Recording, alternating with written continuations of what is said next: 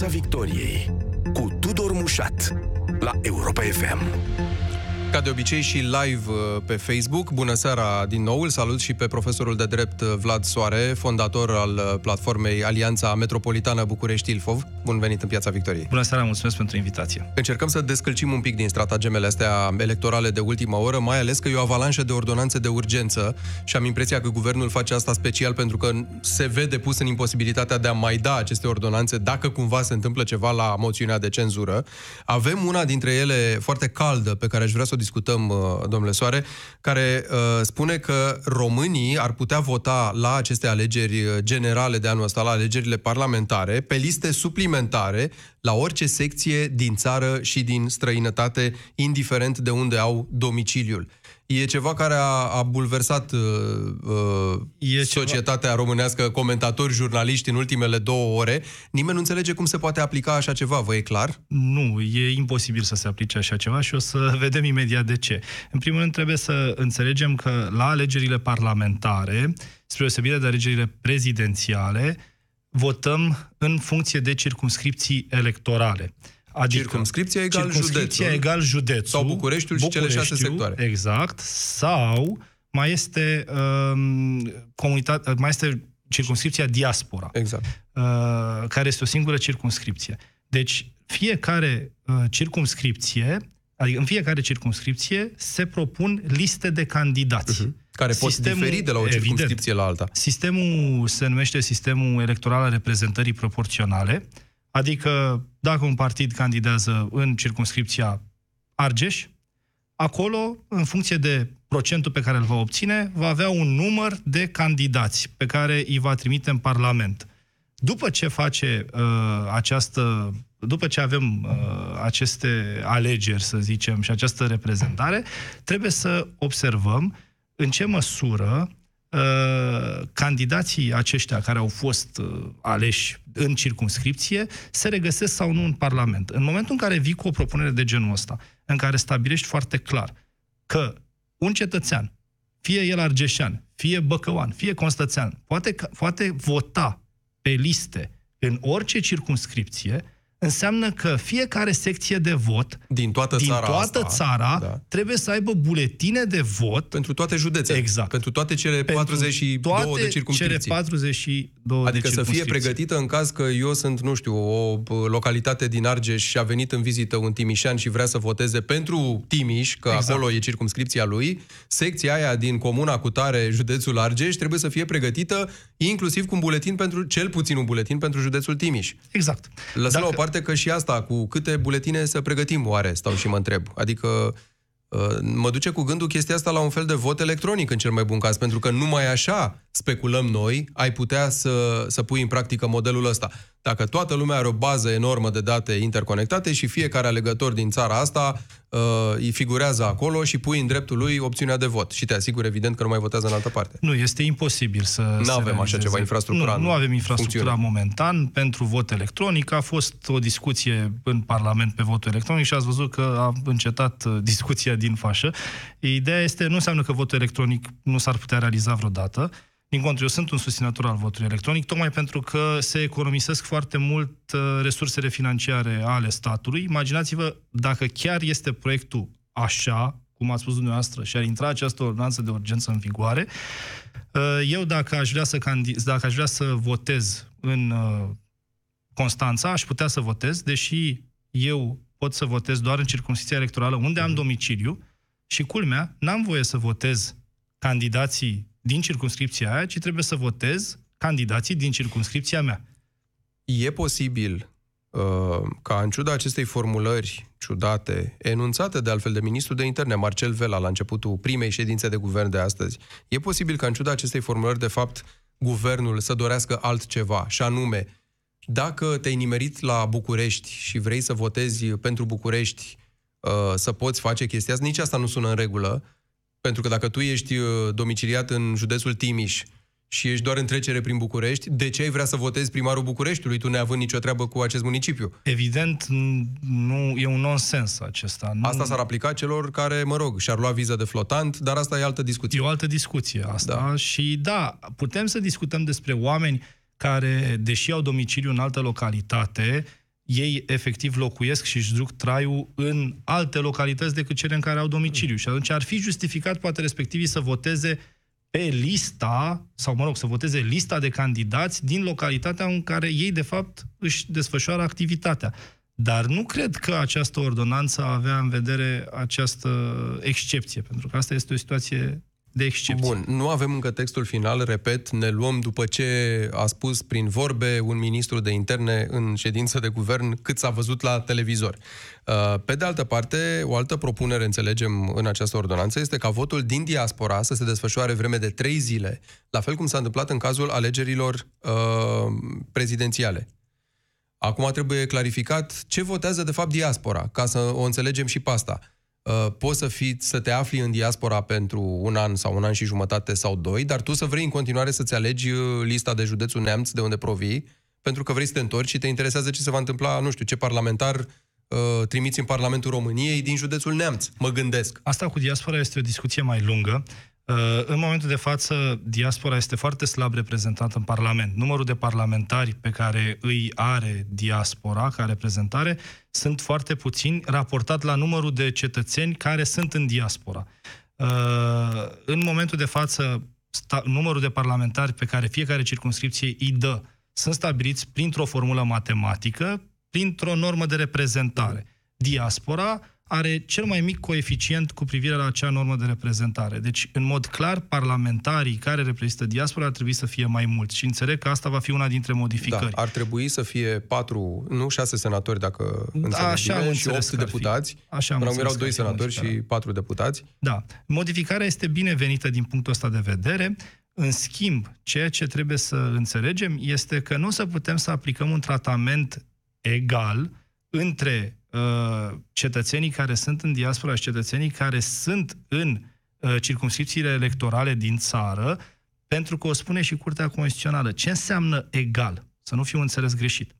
Nu înseamnă că cei din diaspora sunt mai puțin egali decât noi. Din contră, cei din diaspora trebuie să aibă niște beneficii suplimentare față de cei din țară, de aceea au, de exemplu, votul prin corespondență. Dintr-un motiv destul de simplu. Exact. Au secțiile la distanțe foarte mari între ele. Nu avem luxul ca în România să organizăm secții la uh, pe raze mici. Ca exact. Să așa, și tocmai de aceea chiar Curtea Constituțională spune, dacă vrem să aplicăm principiul egalității, trebuie să-l aplicăm, dar să ținem cont de situațiile diferite în care se află uh-huh. fiecare persoană. Adică la un rezultat egal, dar cu exact. uh, niște ajutoare pentru cei care nu exact. au facilități. Exact. Să, încercăm, să ajungem la același rezultat. Să încercăm să ajungem la același rezultat, dar să găsim soluțiile tehnice și juridice astfel încât rezultatul să fie atins. Evident că dacă voi aplica aceeași normă de reprezentare și în stânga și în dreapta, s-ar putea să nu ajung la rezultatul pe care mi-l doream. Dacă vreau să pun vot prin corespondență și în țară și în diaspora, în mod clar pe cei din diaspora îi defavorizez, că de fapt nu le ofer niciun beneficiu. Și acum să explicăm oamenilor de unde până unde s-a trezit guvernul să facă toate aceste modificări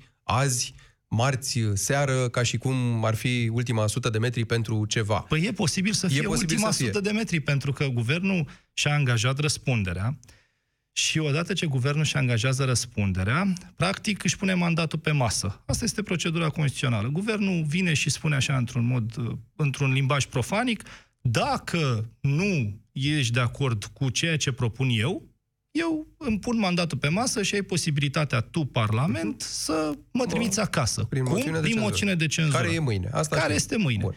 Înțeleg că există posibilitatea ca această moțiune de cenzură să treacă și atunci angajarea răspunderii nu-și produce efectele, motiv pentru care guvernul, cât încă este în funcție, poate să dea ordonanțe de urgență. Deci guvernul acum, practic, se pregătește... Bun, am înțeles de ce de ordonanțe de urgență.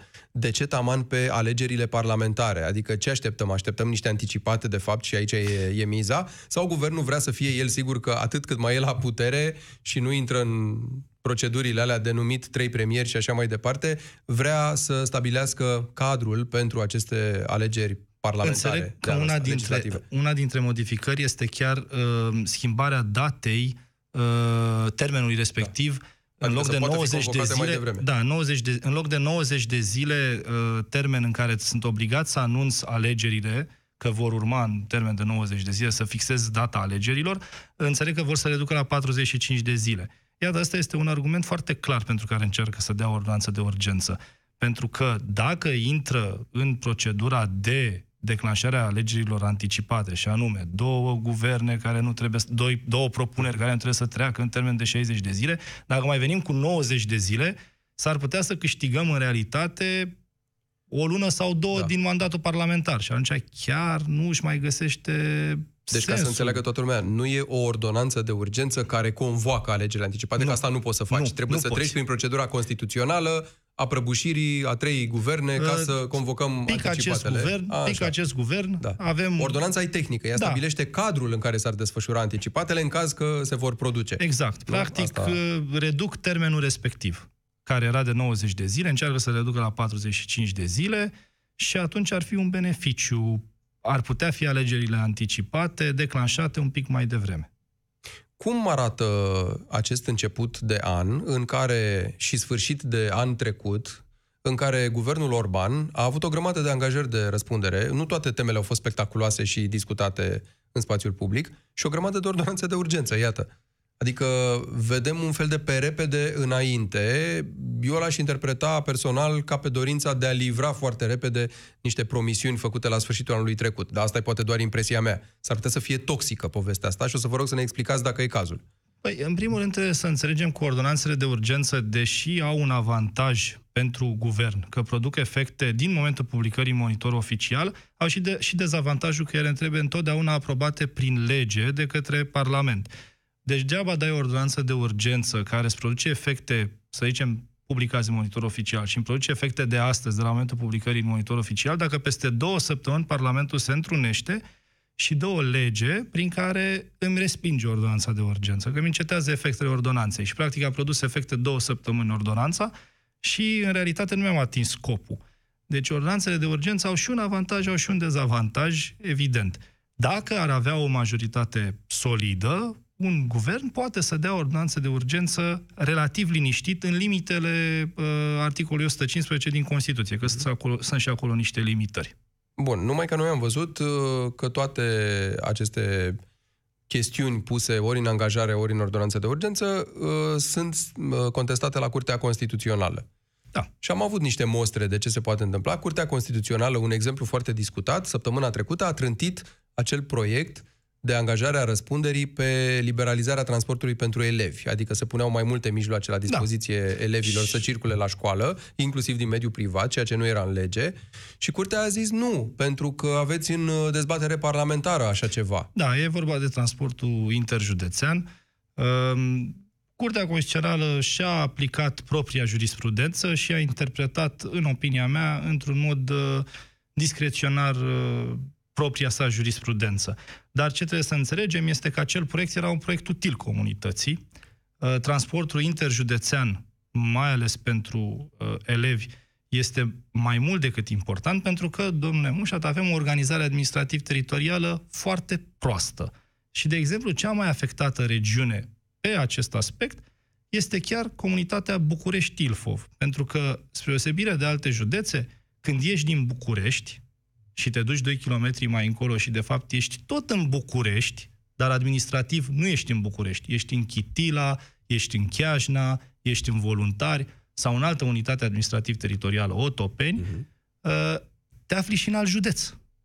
Și iată cum această ordonanță afectează în primul rând locuitorii acestei comunități. Eu asta nu înțeleg. Ne întoarcem la, la București, Ilfov și la da. zona metropolitană și la toate lucrurile astea. Dar aș vrea să vă întreb, uh, ca nespecialist, cum judecă o curte constituțională? Judecă doar tehnic, tehnicist, sau judecă și pe oportunitate? Adică dacă vezi că această ordonanță uh, a fost dată sau angajarea răspunderii, chiar dacă mai exista în Parlament o lege, cine știe de când în dezbatere, care totuși nu se finalizează, adică nu produce efecte pentru beneficiar, Uh, nu lași să treacă o asemenea propunere uitându-te la importanța ei socială, la cine beneficiază de ea. Domnule, avem de rezolvat această problemă. Pot să spun, păi stați puțin, că există o dezbatere în Parlament prin care încercați să o rezolvați, dar nu reușiți niciodată, sau, uite, o metodă de a rezolva problema, bun, o validăm.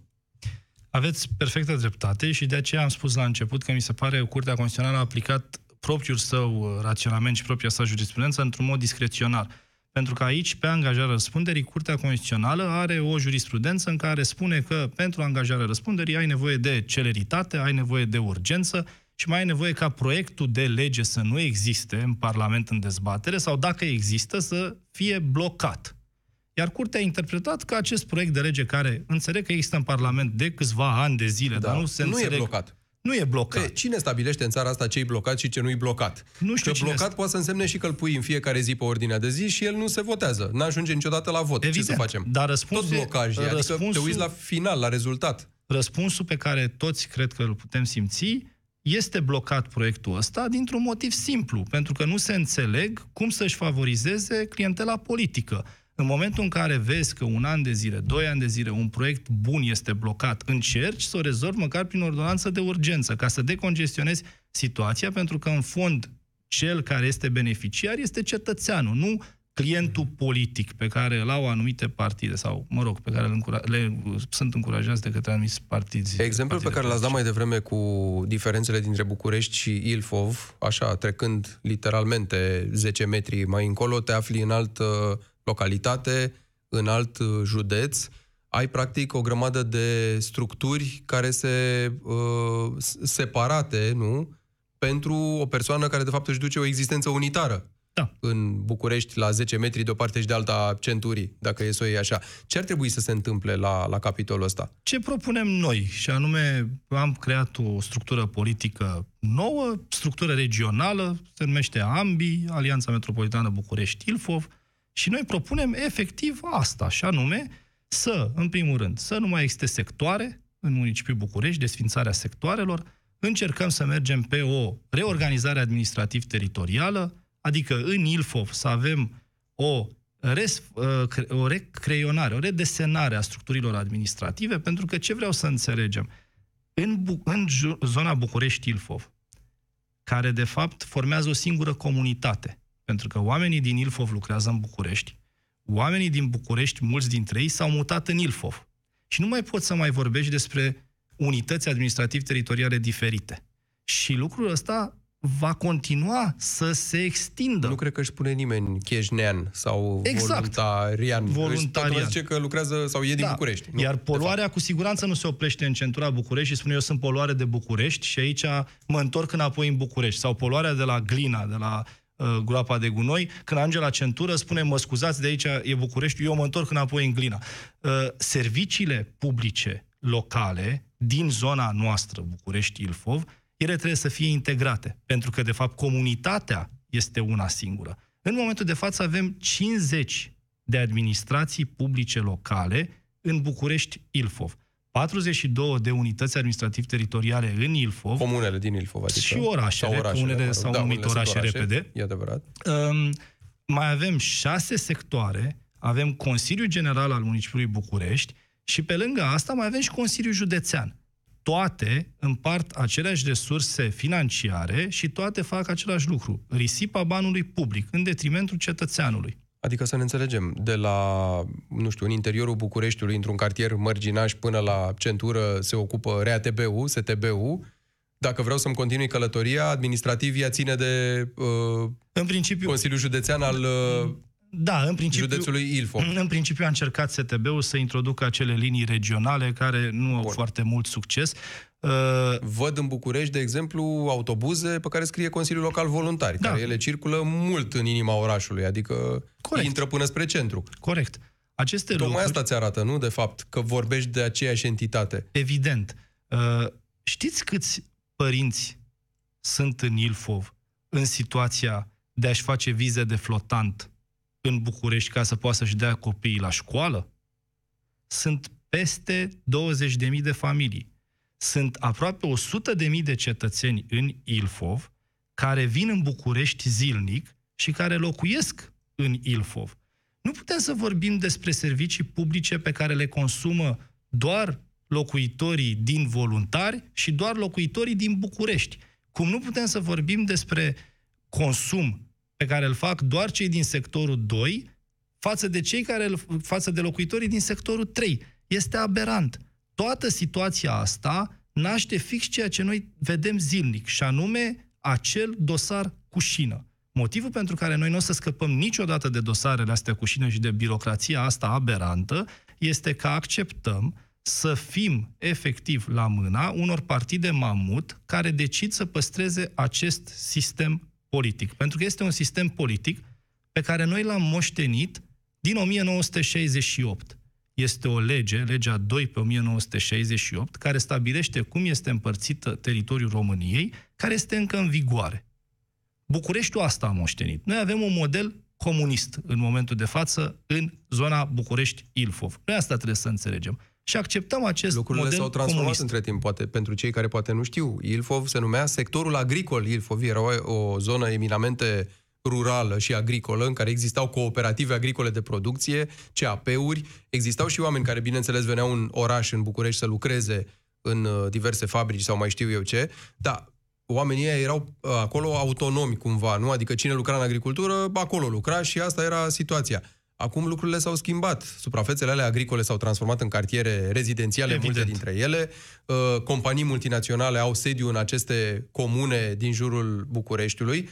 De fapt, nu știi unde e oraș, unde e, uh, unde e capitala, unde e marginea ei, unde e o localitate așa numită satelit și așa mai departe, nu? Sunt convins că sunt foarte mulți cetățeni care au business-uri și care au business-uri în sectoare, că acolo au sediu declarat, în sectoare ale municipiului București. Întrebați dacă, vreodată- dacă au căutat, sau sigur au fost în situația asta, să-și schimbe uh, sediu social. Primul lucru pe care o să-l facă este să caute un sediu social în același sector.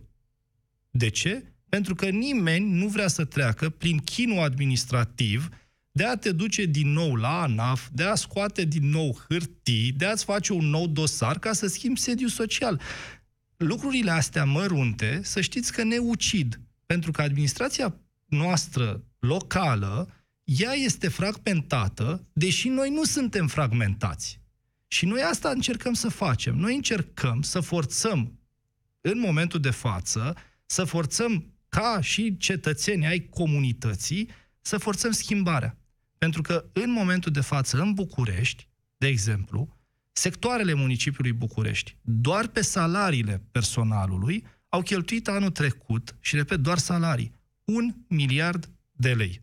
Peste acest miliard de lei vin și salariile celor din primăria generală, care au fost 1 miliard 600. Vorbim de 2 miliarde 600 de lei pentru servicii publice care în mod evident nu au fost servite și nu au fost Bun, livrate. dar nu înseamnă, îmi imaginez, că dacă elimini sectoarele, elimini și aparatul fiecărui sector. Pentru că, nu știu, dacă ai un ADP, tot uh, de atâția oameni o să ai nevoie Corect, să numai că toaletezi acum pomii nu sau mai avem, știu eu ce. numai că acum nu avem un ADP. Acum avem șapte. Și dacă le mai adăugăm și pe alea din Ilfov, avem 50. Evident că nu imaginez că dacă o să rămână un singur ADP, va fi format din trei oameni. Dar cu siguranță nu vor fi 50 de poziții de executiv. Adică Și- coordonarea va fi Exact. unitară, să Exact. zicem, iar acel om nu va lua salariile a 50 de oameni, va lua Evident. poate de două, trei ori salariul pe care îl ia, poate de șapte ori salariul pe care îl ia acum, pentru că îi vor crește responsabilitățile, dar în niciun caz nu va lua 50 de salarii diferite. Imaginați-vă aceste lucruri la nivel macro. Și nu vorbim doar de salarii. Noi aici vorbim de risipa banului public. Dacă vrem să facem metrou, în momentul de față, din București până în Otopeni, o chestie absolut simplă. Bucureștiul are bani să facă metrou. Voluntariul are bani să facă metrou. Otopeniul are bani să facă metrou. Problema este că în momentul de față, dacă ar fi să facem metrou acesta, legea nu ne permite. Ai trei orașe diferite, de fapt, nu? Odată, primul rând, în moment de față, legea ne permite pentru că poate să facă doar statul liniile de metrou, adică Ministerul Transporturilor. Să zicem că modificăm. Asta e o aberație și se poate modifica relativ ușor. Dar ai trei orașe diferite. Asta înseamnă că ai trei proiecte diferite. Asta înseamnă că ai trei puzuri diferite. Asta înseamnă că s-ar putea să ai trei entități care trebuie să se hotărască cum va arăta traseul. Traseul care nu se face doar pe hârtie cum ne imaginăm noi că ar fi normal, ci trebuie să se facă și respectând anumite norme. Norme care sunt diferite de la o unitate administrativ-teritorială la alta. Aceste trei unități administrativ-teritoriale vor să atragă fonduri europene și se duc și spun, vrem și noi pentru proiectul ăsta, să luăm metrou din București în Otopeni. Ei nu se duc cu un proiect, se duc cu trei proiecte. Este aberant. Toate Și e de chestiunile presupus că nu o să astea- fie aprobate, să fim serioși, nu? Cineva o să Bun. zică, stați puțin, ce vreți de fapt? Pe lângă că veniți asta- cu trei segmente, sunteți trei persoane sau trei Exact. entități care veniți cu trei segmente diferite care de fapt noi ar trebui așa informal să ne imaginăm că sunt unul singur, de fapt. Și aici ajungem la cea mai mare problemă. De ce au interes partidele politice astea, mamut, să mențină structura asta? Păi sunt trei licitații diferite, sunt trei aparate administrative care pot fi controlate. Noi asta spunem. Că nu trebuie să mai existe așa ceva în interiorul comunității. procese, nu? Adică plimbători de hârtie ori Evident, trei, evident. Zicem. Vorbim despre cea mai, cea mai bogată comunitate din România ca venituri. Nu vorbim de oameni, vorbim de câți bani au ei pe mână în gestiune. Bun. Și în momentul profesor. de față avem uh, 50 de unități administrative. Să lărgim un pic perspectiva. Unul la mână, probabil că o să șocheze pe foarte mulți propunerea asta, adică cum să nu mai avem sectoare, că eram obișnuiți cu sectoare. Cum să nu mai avem uh, comune sau orașe în jurul Bucureștiului și să avem o singură capitală așa întinsă ca o plăcintă păi stați puțin, ce la granița cu Ploieștiul, de exemplu, oamenii ăia lucrează și muncesc în București, poate ei n-ar trebui să facă parte din această zonă metropolitană. Adică o să înceapă tot felul de procese din astea că rezistența la schimbare e mare și Corect. stau și mă întreb, poate unele vin însoțite de argumente. Corect. Uh, Eu doi, da. cum îi faci pe politicieni să renunțe la toată, toată povestea asta? Până când credeți că politicienii nu o să mai țină cont de cetățeni? E, nu știu, s-a dovedit Câți? că avem o istorie îndelungată, nu mă provocați. Din păcate, din da. păcate s-a dovedit. Dar eu cred că nu o să mai dureze foarte mult. Uh, vorbeam zilele trecute cu cineva uh, despre uh, o lectură pe care o citise de Antoine de Saint-Exupéry, Citadela. Și acolo, la un moment dat, vorbea despre un sculptor care, într-o piatră, a făcut un model. Și spune fix așa. Surâsul sculpturii, evident, nu e al pietrei, e al creatorului eliberează omul și acesta va crea. Și m-am gândit și eu, după ce am înțeles citatul ăsta, m-am gândit cum ar putea să se aplice asta situației noastre. Și întreb pe acești oameni care spun că sunt conservatori. Administrația noastră locală, publică locală, oare râde? Oare ne surâde? Oare suntem mulțumiți de ea? Nu suntem, în mod evident. Și atunci care e problema? Creatorul este cel care strică acel surâs. Deci înseamnă că problema noastră este la creație. Modelul pe care îl avem din 68 este un model sortit eșecului. Și noi spunem, haideți să oferim un model complet nou, pe care să-l facem să zâmbească și care să fie conform nevoilor noastre, ale comunității actuale, în 2020. Practic asta își propune AMBI. Bun. Iar al doilea lucru, apropo de lărgit perspectiva, e așa. Poate funcționa chestia asta doar dacă te ocupi de București și județul Ilfov, adică zona metropolitană București, sau ai nevoie de a redesena și regândi uh, harta României în mai multe privințe? Ceea ce iarăși va isca uh, anumite sensibilități. Eu am făcut o cercetare aprofundată doctorală pe subiectul acesta. Cea mai mare problemă a României o reprezintă administrația publică locală și descentralizarea asta excesivă. Uh, soluția o reprezintă fix uh, zonele metropolitane.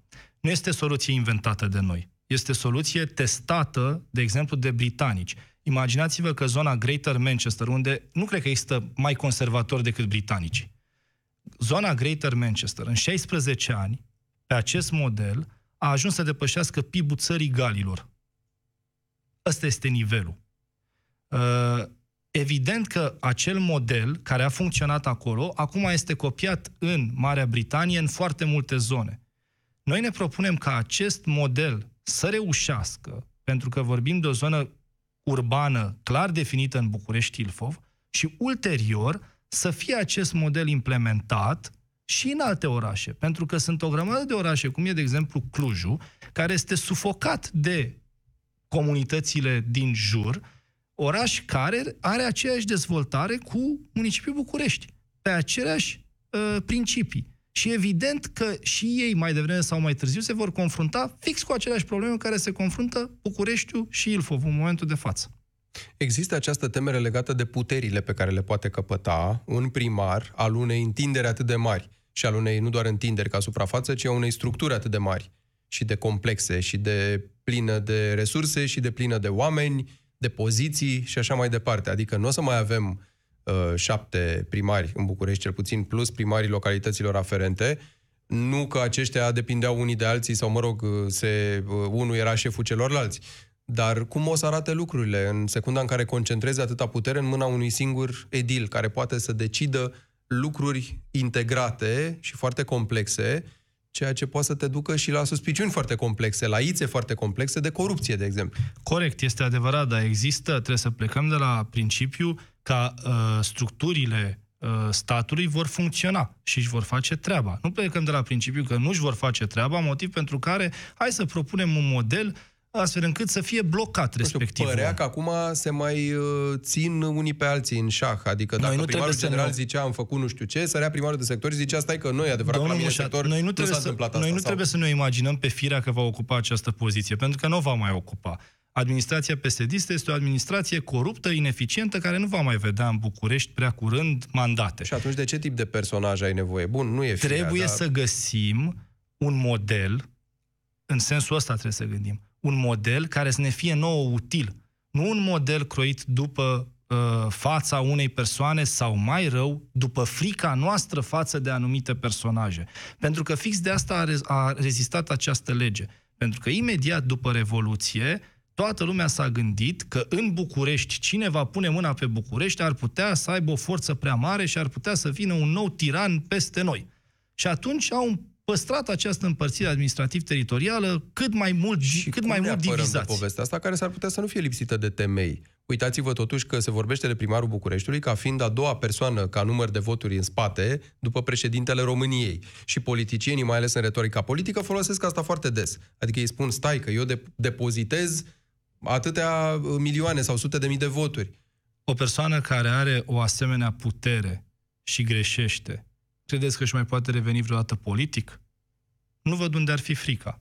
Nu, nu trebuie să gândim așa. Dacă o astfel de persoană care are o asemenea putere reușește, păi poate o astfel de persoană ar merita să meargă mai sus de atât.